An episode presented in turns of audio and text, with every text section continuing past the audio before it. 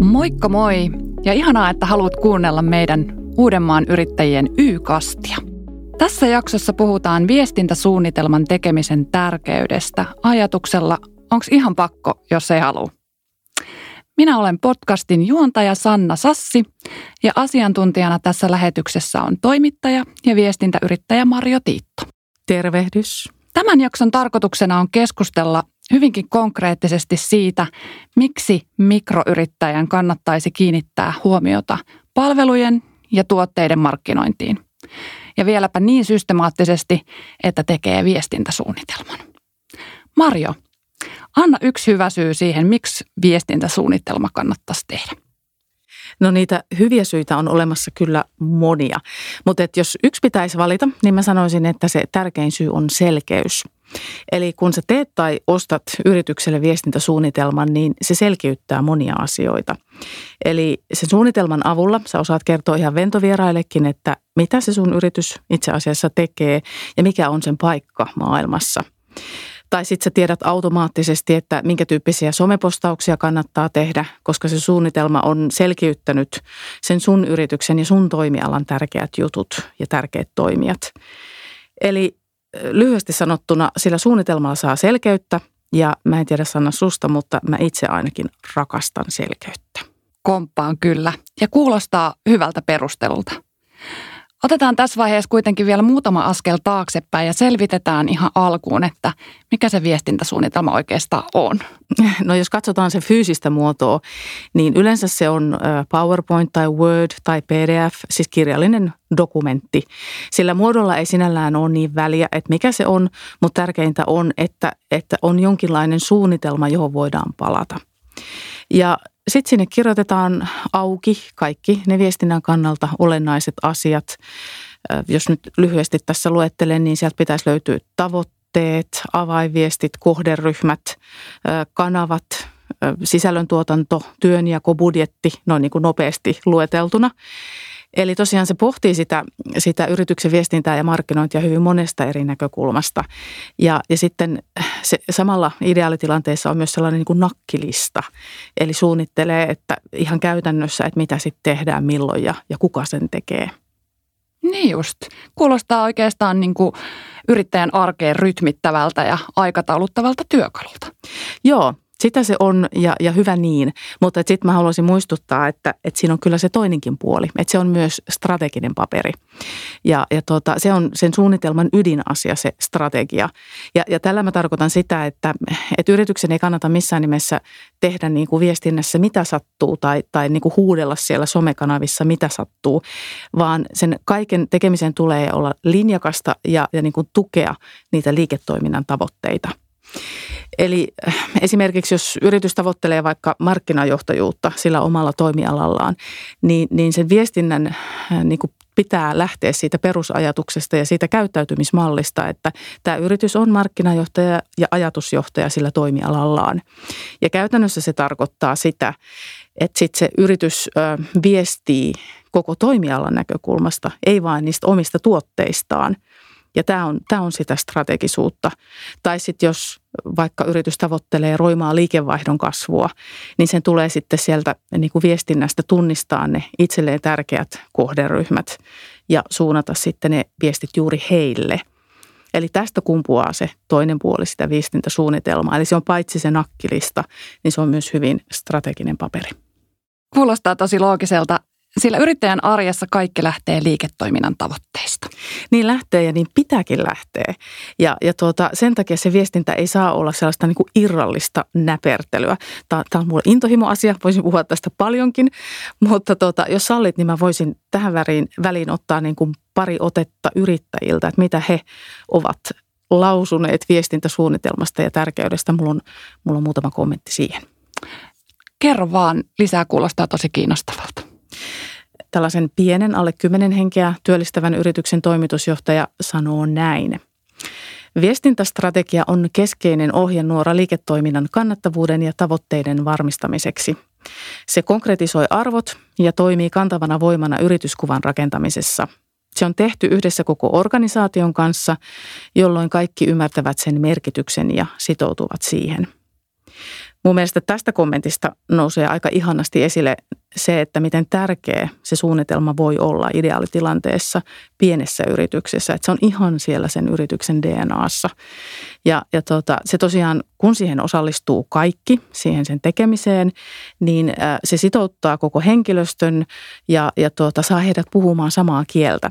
Niin se on yllättävän tärkeä asia, että, että työntekijät sanottaa asioita samalla tavalla – No sitten viestintäsuunnitelmia tarvitaan myös yhteisöissä ja järjestöissä ja mulla on vielä yksi kommentti, jos jaksat kuunnella. Tämä on urheiluseuran puheenjohtajalta ja hän sanoo näin. Seurallamme ei aikaisemmin ollut viestintäsuunnitelmaa. Nyt kun se tehtiin, moni asia on selkeämpää. Tiedän itse, millaisia viestejä suuntaan eri kohderyhmille ja miten jäsenistö pidetään informoituna – Olemme saaneet merkittävästi lisää näkyvyyttä ja tunnettuutta ja lisänneet tyytyväisyyttä jäsenistössä. Ja tästä kommentista mun mielestä paistaa ihanasti esiin se todella tärkeä viestintäsuunnitelman hyöty ihan kaikille, oli sitten yritys tai yhteisö. Ja se on se, että että sen suunnitelman myötä ja niiden toimenpiteiden myötä tunnettuus kasvaa. Ja sitähän me kaikki halutaan. Ja, ja tietenkin sitten tämä toinen iso juttu, mikä tulee tässä esille, oli tämä jäsenistön tyytyväisyys parantuneeseen niin kuin tiedonkulkuun. Niin se pätee niin yrityksissä kuin yhteisössäkin monesti ja on monesti retuperällä. Kyllä, tunnistan ja olipa muuten hyvät esimerkit monesta eri, eri kulmasta. Itselle tuli mieleen, että järjestön näkökulmasta, niin pystyin kyllä allekirjoittaa tämän suunnitelman tärkeyden. Kyllä, ja, ja vielä yksi tärkeä hyöty, joka itse asiassa noista ei noussut esille, mutta jonka viime kuukaudet ja, ja sanotaanko vajaa kaksi vuotta on nostanut tosi kirkkaasti esille, on se, että viestintäsuunnitelma on kullanarvoinen työkalu silloin, kun ollaan poikkeustilanteessa, kriisissä, niin kuin nyt ollaan oltu pandemiatilanteessa. Ja jos me katsotaan, että, että miten hyvin hallitus tai viranomaiset tai, tai yritykset on onnistuneet viestinnässään poikkeustilanteessa, niin sieltä kyllä nousee esille se, että viestintäsuunnitelmaa tarvitaan, koska sitten jos ei sitä ole ja iskee poikkeustilanne päälle, niin se viestintä harvoin onnistuu. Puhutaan sitten seuraavaksi siitä, miten viestintäsuunnitelma oikein tehdään. Kyseessä ei taida olla ihan kevyt urakka.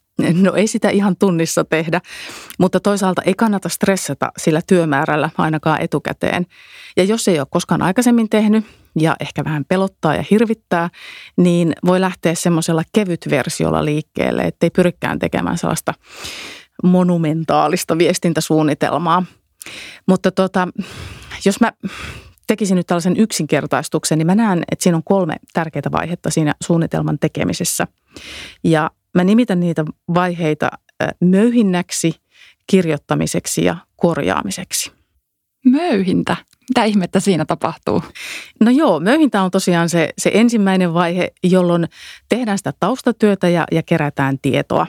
Tämä on tosi tärkeä vaihe ja ehkä moni saattaa unohtaa, että tätäkin tarvitaan, mutta siitä se suunnitelman tekeminen lähtee. Eli kerätään tietoa siitä yrityksestä ja, ja sen toimintaympäristöstä – ja mä olen havainnut hyväksi konstiksi sen, että, että tehdään niin kuin avainhenkilöhaastatteluja. Eli yrityksen keskeiset henkilöt haastatellaan. Ja jos on kyseessä pieni yritys, niin sitten kannattaa osallistuttaa kaikki siihen hommaan mukaan. Jos on kymmenen henkeä, niin ei ehkä kannata välttämättä haastatella kaikkia, mutta sitten voi olla tämmöisiä workshoppeja ja keskustelutuokioita, jossa sitten kerätään sitä tietoa ja näkemyksiä kaikilta ja sitoutetaan se koko jengi siihen mukaan. No mitä siinä sitten kannattaa tosiaan siinä sessiossa, oli se mikä hyvänsä, niin käydä läpi, niin siellä on sellaisia muutamia avainjuttuja. Eli kannattaa keskustella yhdessä siitä, että, että mitkä ne on ne yrityksen tavoitteet lyhyellä aikavälillä ja pitkällä aikavälillä. Ja, ja tuota, miten, millä keinoilla näihin tavoitteisiin aiotaan päästä. Ja on hyvä miettiä yrityksen vastuullisuuslupausta. Se on todella iso asia nyky, nykypäivän viestinnässä vastuullisuus ja myös tällaista niin kuin palvelulupausta asiakkaille. Ja sitten ihan tällaisia käytännön viestintäjuttuja. Mitä viestintäkanavia yrityksellä on nyt käytössä? Haluaako ehkä laajentaa sitä, sitä tota viestintäkanavien palettia? Ja sitten todella hyvä on tämmöinen reality check, eli keskustella työntekijöiden kanssa, että onko heillä osaamista viestinnästä, onko heillä niin kuin halua kehittyä vai pitäisikö tätä, tätä puolta ostaa ulkoa. Ja mitkä niin kuin jutut heitä, siis henkilöstöä, aidosti siinä viestinnässä innostaa, eli minkälaisten juttujen takana he mielellään seisois. Ja tällaiset keskustelut voidaan niin kuin suppeimmillaan käydä tosiaan sen oman jengin kanssa, mutta tuota, jos sit haluaa tehdä vähän laajemman ja jos varsinkin tähtää sinne toimialan ajatusjohtajaksi, niin sitten kannattaa kysästä tärkeimmiltä sidosryhmiltä myös. Eli mitä mieltä vaikka isoimmat asiakkaat tai yhteistyökumppanit on näistä samoista asioista, miten he näkee sinun yrityksesi ja sen tulevaisuuden. Ja tästä tiedonkeruuvaiheesta syntyy sitten tietenkin niin kuin perusteellisuudesta riippuen jonkinlainen tietomassa ja sitä kannattaa sitten muhitella. Eli tuota, lueskella niitä, niitä tuota, jos on litteroinut vaikka haastatteluja, niin lueskella niitä haastatteluja tai kuunnella, jos on nauhoittanut ne ja pohtia ja miettiä. Ja vasta sitten, kun tuntuu siltä, että ne on niin riittävästi muhineet ne ajatukset ja möyhineet, niin sitten kannattaa istua alas ja ruveta kirjoittaa. Okei, eli ensin jutellaan ja muhitetaan tai möyhitään, niin kuin sä sitä kutsuit. Mitä sitten sen jälkeen tapahtuu? No sitten tietenkin istutaan alas ja aletaan kirjoittaa ja, ja kirjata ylös niitä tärkeimpiä löydöksiä. Ja tässä on varmaan monia eri tapoja, mutta mä itse tykkään erotella niitä asioita niin, että mä aloitan aina niistä liiketoiminnan tavoitteista, koska ne on se kivijalka. Eli mä tunnistan ne ja sitten mä tunnistan ne viestinnän tavoitteet, jotka tukee niitä liiketoiminnan tavoitteita. Ja sen jälkeen yleensä mä kirjaan ylös yrityksen avainviestit, eli ne on niitä lauseita, joilla se yritys kertoo siitä omasta, omasta itsestään ja olemassaolostaan, arvomaailmastaan ja näin poispäin. Ja sen jälkeen pitää tunnistaa ne sidosryhmät, eli ne tärkeimmät kumppanit, joille näitä avainviestejä halutaan viedä. Ne voi olla vaikka asiakkaita tai rahoittajia tai ketkä siinä niin kuin ydinpiirissä onkaan. Ja sitten tosiaan on hyvä miettiä niitä viestintäkanavia, että missä ollaan läsnä ja, ja ketkä siellä itse asiassa on läsnä sieltä yrityksestä, että ketkä niitä viestejä siellä vie. Ja sitten päästään siihen, siihen niin pihvijuttuun, mikä monen mielestä on se viestintäsuunnitelman pihvi, eli ne on ne käytännön toimenpiteet. Eli suunnitellaan, että mitä sisältöjä me itse asiassa tehdään. Sisältösuunnitelmaahan pidetään usein samana asiana kuin viestintäsuunnitelma. Näin on, joo, mutta ne ei ole yksi sama asia, koska se viestintäsuunnitelma on laajempi kokonaisuus, joka sit sisältää sen, sen sisältösuunnitelman.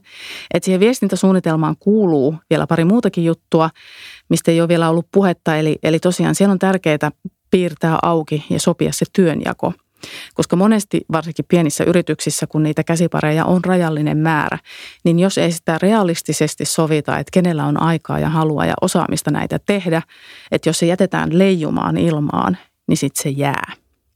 Eli työnjako on tärkeä sopia ja sitten tietenkin budjetti.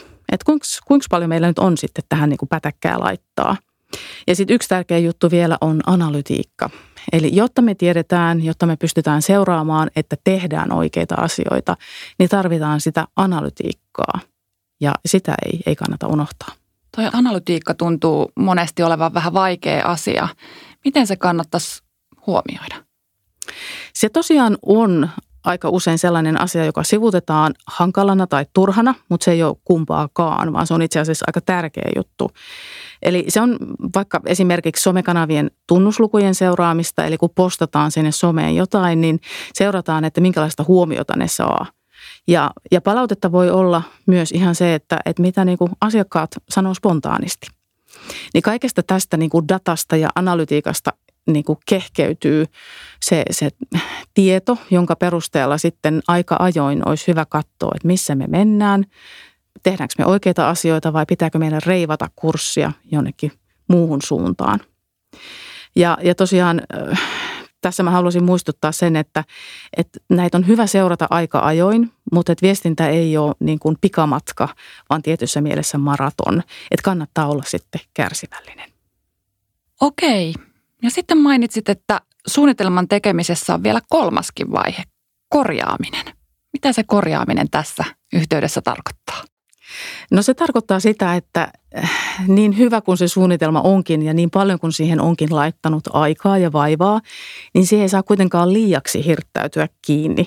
Et, et toimintaansa ja, ja tota sitä tekemistä pitää pystyä korjaamaan tarvittaessa – koska se hyvä suunnitelma on sellainen, että se antaa kyllä sen strategisen ja käytännöllisenkin tuen siihen tekemiseen, mutta sitten sen pitää jättää tilaa sellaiselle spontaanille tekemiselle ja sitten korjaamiselle, jos tuntuu siltä, että suunta ei ole oikea.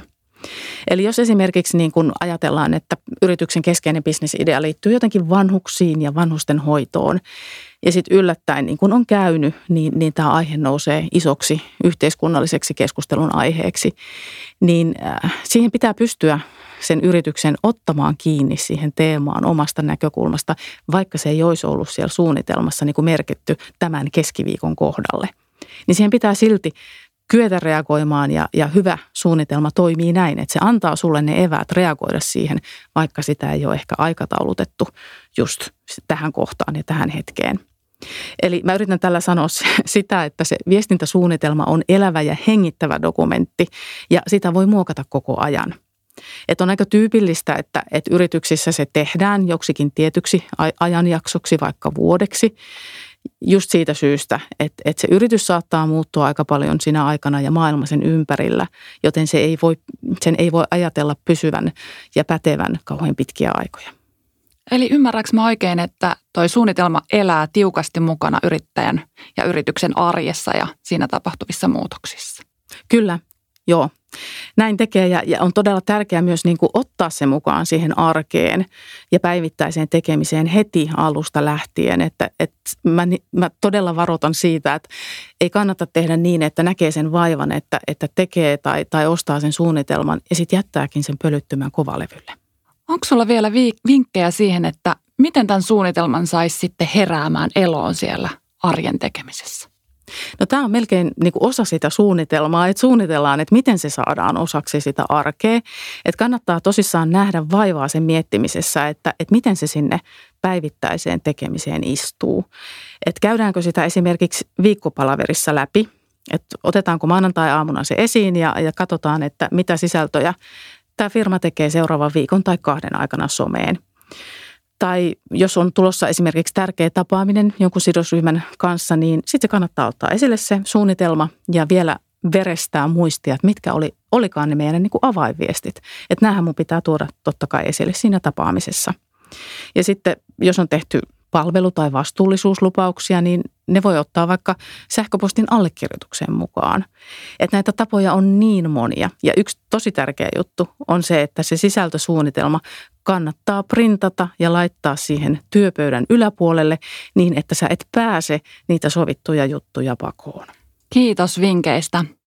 Nyt tapaamme yrittäjä, joka kertoo, miten ja miksi päätti tehdä yritykselleen viestintäsuunnitelman ja mitä siitä sitten seurasi. Tervetuloa mukaan Mario Remes, Hyvät tyypit valmentaja. Kiitos. Sun yritys tarjoaa työyhteisövalmennusta. Miten tärkeää viestintä yleisesti on siinä työssä? No mä koen, että varsinkin meillä viestintä on tosi tärkeää, koska meillä on aika uudenlainen idea. Sitä on aika haastavaa ikään kuin selittää ilman, että sä pääset näyttämään konkreettisesti, että mistä on kyse. Joo.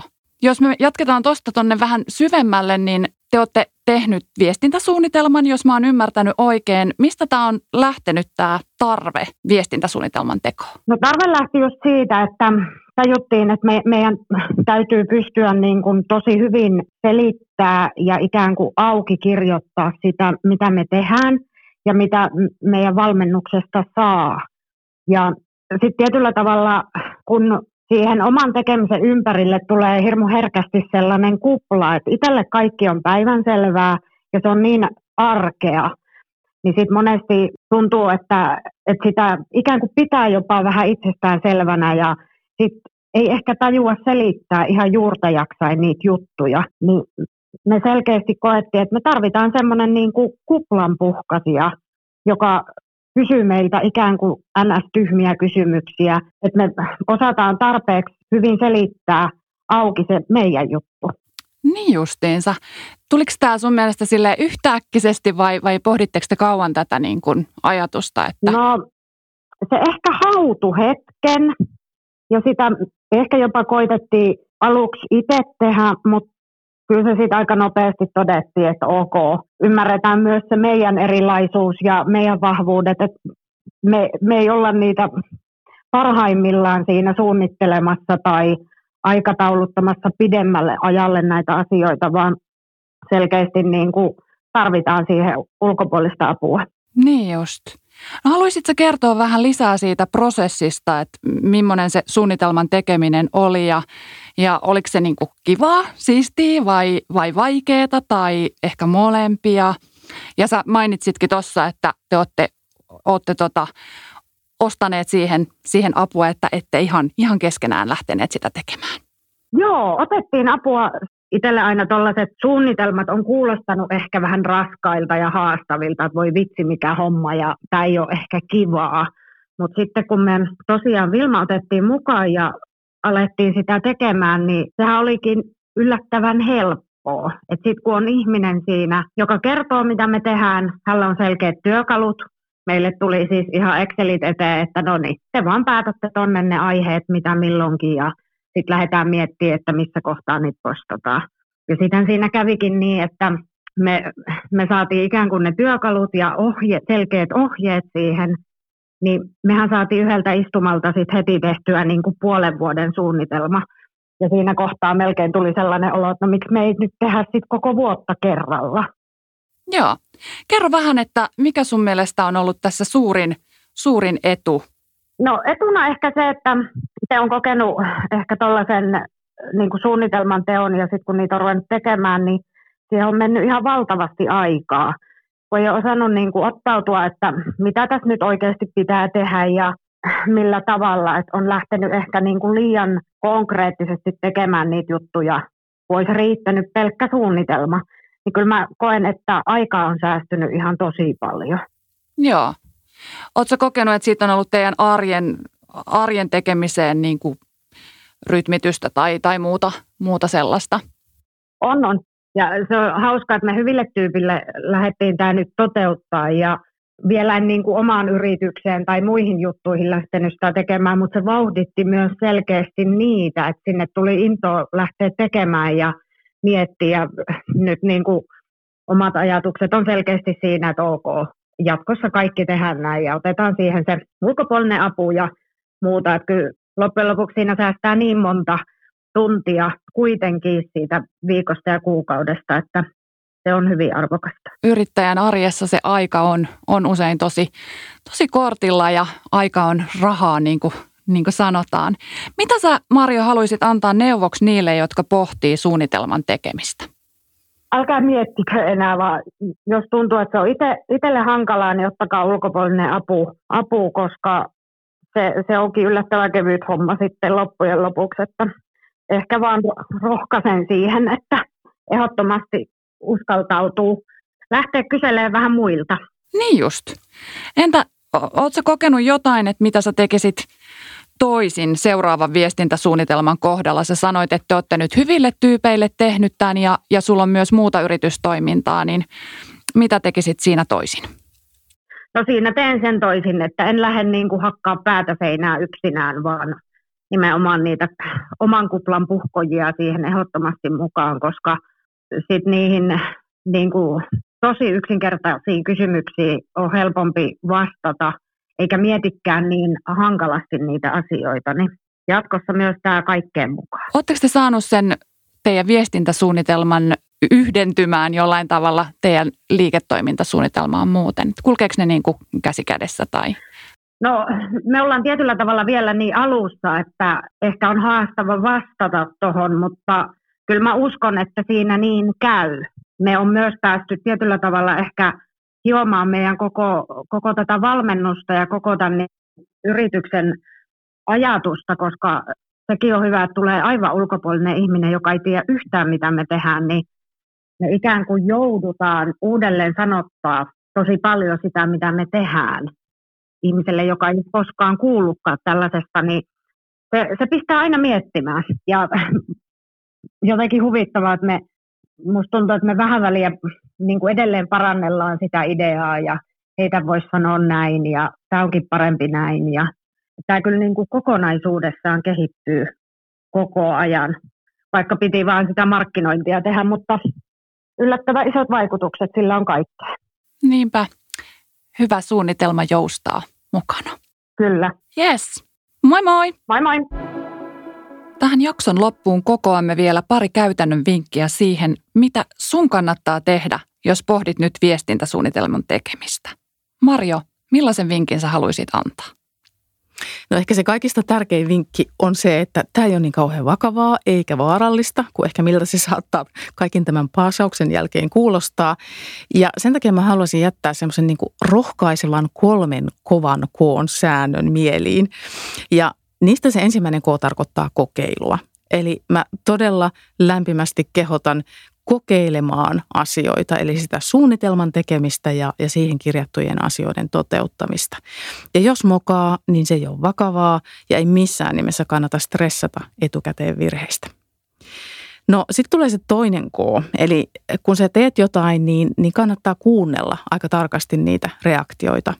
Eli ei missään nimessä kannata tehdä niin, että heittää someen postauksen ja sitten lokkautuu ulos koneelta – vaan siellä kannattaa seurata sitä, sitä niin kuin niitä reaktioita ja vastata kysymyksiin ja kommentteihin, koska ihan oikeasti siellä käydään keskustelua sun tuotteista ja sun brändeistä.